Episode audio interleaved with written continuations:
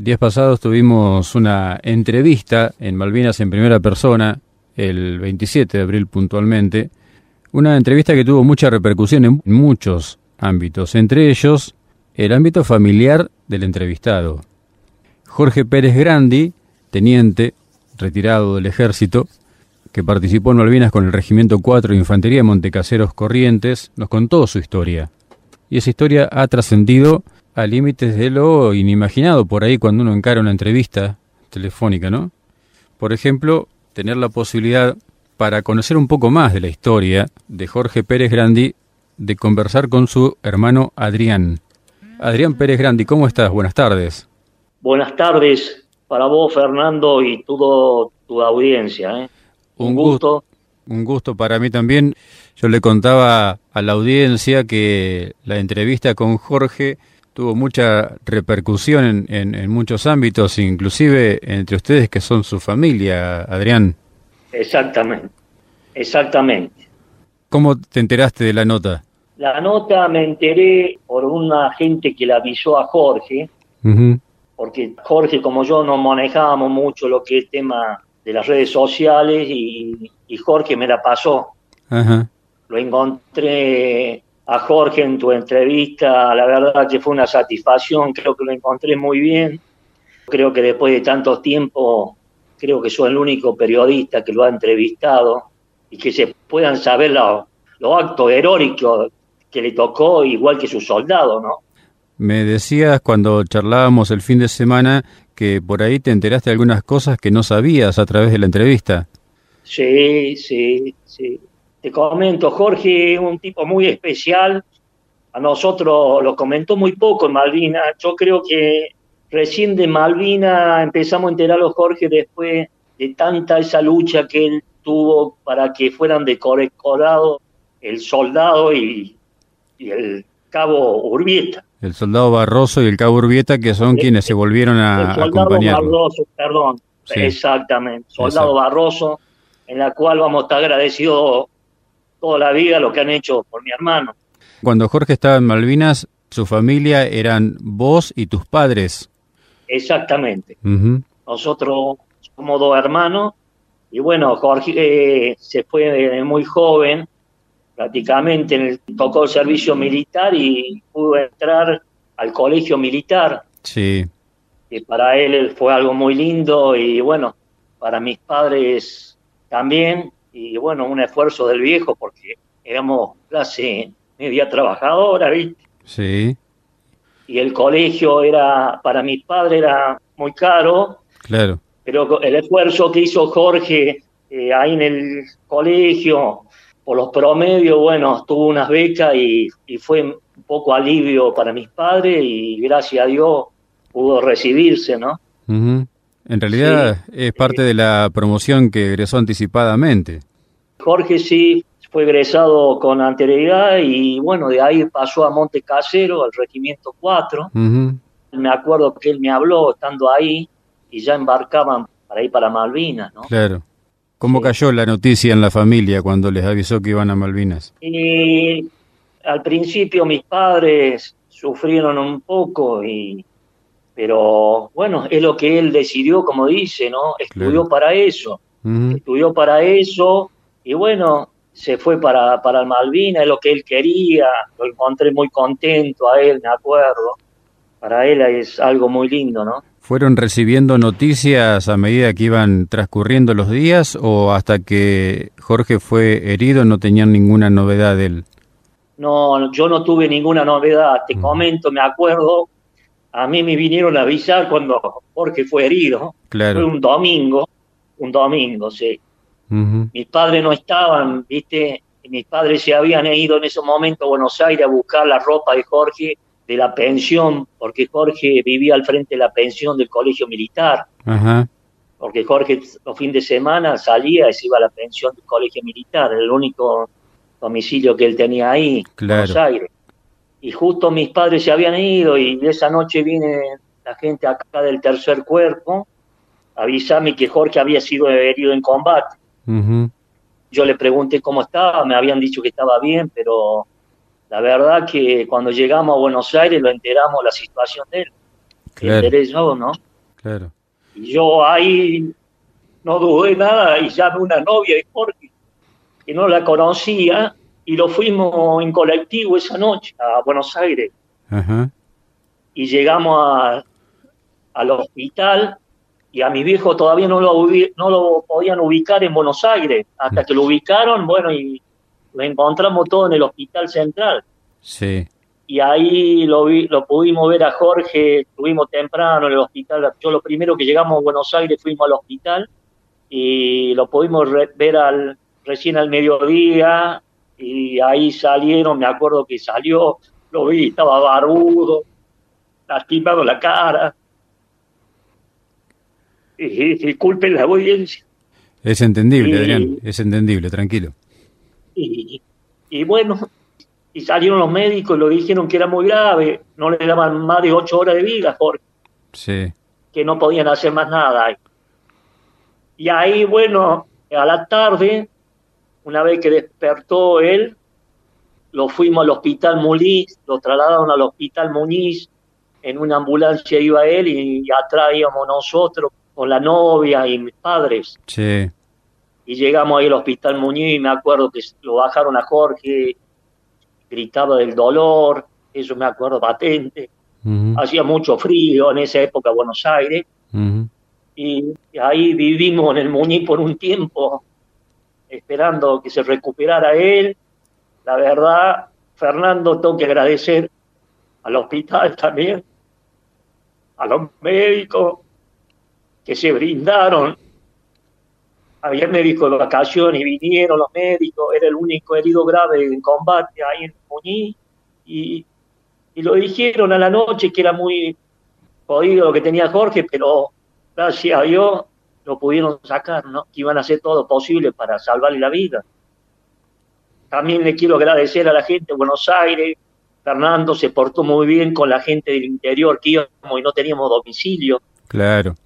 Esa gente se brindaron, he ido a casas que no ahora no me recuerdo bien los apellidos, pero esa gente, si me está escuchando, agradecerle.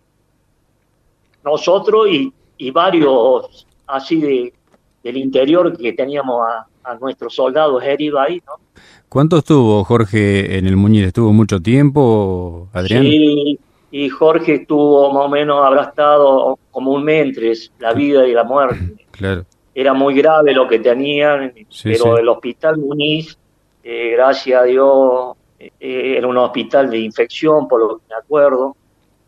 Atendía a toda gente así, y Jorge por la cangrena estaba muy grave, ¿no? Claro, claro, sí, él nos había comentado. Me acuerdo que en el hospital militar, me acuerdo patente, no le daban más de ocho horas, salió el médico, lo operó y le dijo que más de ocho horas de vida no tenía Jorge. Después de la, de la recuperación ahí en el Muñiz, eh, ¿ustedes se volvieron a Córdoba? ¿Estuvieron acompañándolo más a él? Estuvimos, turneando con mis padres.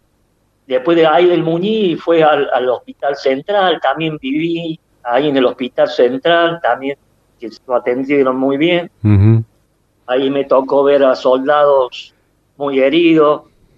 La verdad que, como decía Jorge, él se la podía bancar porque él estudió para eso, pero ver a un soldado herido, unas cosas que hemos vivido, a pesar del dolor, muy lindas en el sentido sentimiento, ¿no? Sí, sí, claro. ¿Qué edad tenía vos entonces, Adrián? Yo tenía ahí 19 años. Yo me salvé de ir a Malvina porque había pedido prórroga por el estudio. Mm y después yo lo hice en el 83 al servicio. Pero si no, me hubiera tocado ir a Malvinas. ¿Y cómo te fue en la colimba habiendo sido hermano de un veterano? Eh, la colimba eh, no me fue bien, no me fue bien, solo un oficial comando, el señor Otamendi, teniente primero, era Otamendi, la verdad, el único que al sentir mi apellido en la formación me sacó la formación y adelante toda la gente me, reconoció el valor de mi hermano. Y también después de la colimba me tocó ir de comisión al tercer cuerpo, porque yo lo había hecho en La Perla, regimiento de caballería ahí camino a Carlos Paz, La Perla. Sí. Y estando de comisión en tercer cuerpo, porque el mayor mío se fue de vacaciones, Ahí me tocó un suboficial mayor, Saldíbal, la verdad que al enterarse de todo de mi hermano, él me hizo dar la baja. Estuve más o menos, eso fue a los ocho meses, ¿no? Pero de ahí no, no, no fui muy reconocido dentro de la colimba. Hablando de reconocimientos, algo que no nos contó Jorge es que recibió distintas condecoraciones, Adrián. Sí, sí. Jorge, todas las condecoraciones las tiene mi padre. en estos momentos las tengo yo. Nunca quiso una condecoración, Jorge. Él tuvo el Patricio y de ahí todo vino un día y me dice a, a mis padres, papi, acá le traigo todo lo mío. No sé por qué sería, pero y nunca lo vi ni en los actos, que creo que va poco Jorge a los actos, con las medallas, nada, todas las tenemos todas nosotros. sí. Hubo un momento muy especial, me decías en la charla del fin de semana, en un acto del que participó. Sí, no sabe que Jorge era un tipo que no le gustaba ir a las reuniones Malvinas, las conferencias, y los amigos de él un fin de semana que viene a visitar a mi padre a Córdoba, porque él ya es porteño, yo le digo, vos ya sos porteño, digo, veniste para Córdoba, pero él no, ya tiene su vida ahí. Claro. Le digo, vamos Jorge, lo habían invitado acá un general amigo de él, de la promoción de él, que ya era general, inauguraron un monumento en una plaza en Carlos Paz, y no sabe que lo habían invitado, y me comentó y no quería ir, le digo, vamos Jorge, vamos, tanto que lo insistí, fuimos, ¿no sabe? Y bueno, había soldado, y se empezó a hablar de Malvinas, y, por ahí le preguntan a Jorge, y algo comenta Jorge, porque era siempre fue reacio a hablar de su momento en combate, todo eso. Y no sabe que una de las preguntas le dijeron si había caído prisionero. Y no sabe que dice, no, yo pude salir en el último Hércules que salió de, ahí. Por eso no cayó prisionero Jorge, porque salió en el que venían todos heridos. Sí. Y justo había un, mire lo que es la coincidencia, había también un piloto muy conocido de Fuerza Aérea acá de Córdoba, que cuando le tocó hablar, pidió un momento a hablar, se dirigió a Jorge y le dijo que era uno de los pilotos del Hércules que lo había sacado, que se acordaba de él, que lo dejaron en Río Gallego por la gravedad del caso, claro. como cuenta Jorge ahí. Sí, sí. Y que se acuerda patente del soldado Barroso que quiso subir al avión, pobre, lo acompañó como un perro a mi hermano. Y lo bajaron, lo hicieron bajar a Barroso, porque eran todos heridos mire, se acordaba el piloto, así que fue una emoción Me imagino. para Jorge, para nosotros y todo el grupo de presente ahí, ¿no? Adrián, ¿y tus padres cómo han vivido toda esta historia de Jorge en la posguerra, digamos? Y mis padres, como todos los padres de combatientes, han sufrido, pero bueno, es algo que, él eligió, como dice él. Claro.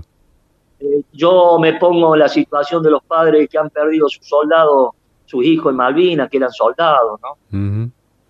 Eso es triste, pero bueno, y así la vida, ¿no?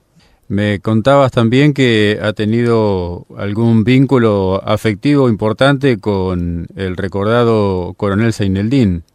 Sí, Jorge no lo cuenta mucho, pero creo cuando estuvo en Inglaterra, estuvo ahí con Urbieta. Sí. Y bueno, uno creo de las cosas que me comentó Jorge, que eran que lo querían conocer a Senaldín. Eh, hablaban muy bien del coronel Senaldín y bueno, Jorge hizo todo lo posible para ubicarlo y no podía llegar a Senaldín hasta que llegó una, a una hija de él. Le comentó todo lo que había estado en Inglaterra y que los soldados ingleses lo querían conocer a su padre. Así que al otro día lo llamó coronel a Jorge y nació una amistad que creo que lo acompañó hasta el último día de su vida. Jorge estuvo muy pegado a él. Tenemos una carta que le mandó sí. a Jorge, muy emotiva. Ahí lo trató, creo, de teniente coronel, sí. Jorge, sí, en la carta. Sí. Así que Jorge sufrió mucho la partida de él, siempre lo recuerda a él, o a muchos veteranos que, que murieron ahí en Malvinas. Por ejemplo, a, al teniente Silva, yo me acuerdo, Jorge. Una vez fui a, a Buenos Aires, a pesar que no estuvo ahí en Dos Hermanas Silva, que murió en otra parte, creo ahí en Malvina, pero Jorge siempre tenía una foto de él, se acordaba que había sido muy bueno con él, ¿no? Muy compañero. La verdad que no es porque sea mi hermano, pero ha sido un flor de soldado. Creo que no reconocido mucho, todos estos años no fue reconocido porque, salvo en este momento que usted le hizo la entrevista, creo que era un héroe, no, héroe no, soldado, porque él le dice héroe los que cayeron, que quedaron mal. Así es. Un soldado no, no, no muy reconocido, ¿no? Como el regimiento de él, que siempre a veces cuando habla. Y yo creo que, gran parte tiene razón, ¿no? Él a veces, por lo que poco hablamos, dicen cosas que no son ciertas a veces, ¿no? Que solo él sabe. Algo, algo comentó por acá. Sí, sí, sí. Te agradezco también el llamado para agradecerle a Barroso y a, a Urbieta. Jorge, otra cosas que luchó mucho para que ellos lo condecoraran, ¿viste? Y siempre le ponían traba, traba, hasta que en el año más o menos 2014, 15, logró que, lo, el ejército le diera unas medallas, pero Jorge siempre luchó para que ellos tengan la medalla de la nación argentina como héroe de Malvinas, Claro. Por lo que lo hicieron, era soldado Barroso, en la cual a veces charlamos, ¿viste? Le mandé por WhatsApp tu programa y me mandó un mensaje que no podía hablar estaba emocionado. La verdad que tengo que agradecer tanto a ellos dos, como al su teniente Jambía también, que lo ayudó mucho a Jorge, que fue el único apoyo que él tuvo. Adrián, dos preguntas me quedan. ¿Tus padres viven? Mis padres viven. No están muy bien de salud, pero viven. Tengo acá la vuelta de casa, gracias a Dios los cuido yo. ¿Escucharon la entrevista ellos? No, no se la quise hacer escuchar, Es una lástima, pero por todo esto, ya son gente grande, a lo mejor tenía miedo. Mi padre fue operado el corazón, todo eso. Pero acá en Córdoba mucha gente se ha enterado de tu entrevista, me ha llamado. La verdad que te agradezco, Fernando, por todo lo que haces, por difundir lo de Malvinas, por dar salud a todos estos acontecimientos, ¿viste? ¿Y Jorge, Jorge se, está al tanto de que estamos charlando en esta tarde? No, no le conté nada, Jorge. No me hubiera dejado. ¿Y cuando se entere? Y no sé, la verdad que se va a emocionar, creo. Me imagino, me imagino. Sí, él, es un tipo muy especial, siempre me ayudó, siempre ayudando al hermano. Está bien se la luchó siempre, la luchó solo, solito, y así. Podría haber sido un gran jugador de fútbol, Jorge jugaba muy bien al fútbol y mi vieja no lo dejaba, ¿viste? ¿Viste? Si iba a jugar al interior, nosotros venimos del interior de la provincia de Córdoba, un pueblo con el molde, sí, sí. Y vinimos a vivir a Córdoba, ¿viste? Y bueno, lo querían mucho allá y, era muy bueno para el fútbol, lo venían a buscar mucho podía llegar a haber llegado a profesional, te digo todo. Era muy bueno, pero bueno, en ese momento mis padres, viste, mi vieja no quería que fuera jugador y, mira, el destino le tocó ir a Malvinas, ¿no? Sí, sí. Como soldado a la frontera de Chile y como militar a, a Malvinas, ¿no? Así es. Adrián, yo quiero agradecerte mucho por todo lo que estuvimos charlando durante el fin de semana y por estos minutos que has este, dispuesto para nuestro programa y para contarnos esta historia del Jorge Pérez Grandi que la audiencia y que el público masivamente, que los argentinos no conocíamos. Exactamente. Yo veo a veces programas de Capital Federal que iban mucho combatientes, con medallas, qué yo, y yo digo, mira, Jorge tendría que estar ahí, la historia de Jorge, esa historia con el soldado, con el cabo, ir a primera línea y jugarse, venir con una camilla, con otro soldado, algo muy emotivo. Y cuando lo condecoraron, también conocí a otros soldados, a Rodríguez, a Jara, muy buenas personas. Me hablaban lo que ha sido Jorge, me hablaron muy bien de mi hermano. La verdad que también a ellos agradecerle cómo han luchado ellos, poco reconocidos. Estuvieron presentes en ese acto cuando tuvo Jorge, que le dieron la medalla del ejército a Urbieta y a Barroso, ¿viste? Sí, sí. Me gustaría que entrara o se conociera más de ese combate dos hermanas del Regimiento 4, toda esa gente correntina, misionera, chaqueta. Barroso vive en el Chaco impenetrable. Mm. Tuvimos muchos años buscándolo a Barroso, yo y mi padre, y no lo pudimos localizar. Mira, después de tantos años, recién lo conocí en el 2015.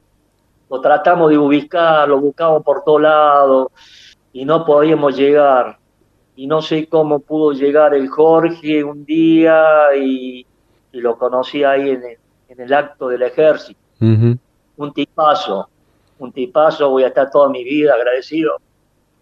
A Urbieta también. Hoy Jorge está vivo gracias a ellos. Sin ninguna duda, sin ninguna duda.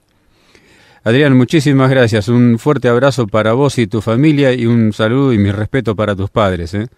Yo te agradezco, gracias, gracias Fernando, gracias a tu audiencia por escucharme y gracias a todos. ¿eh? Y no lo olvidemos de nuestros caídos ahí en Malvinas. ¿eh?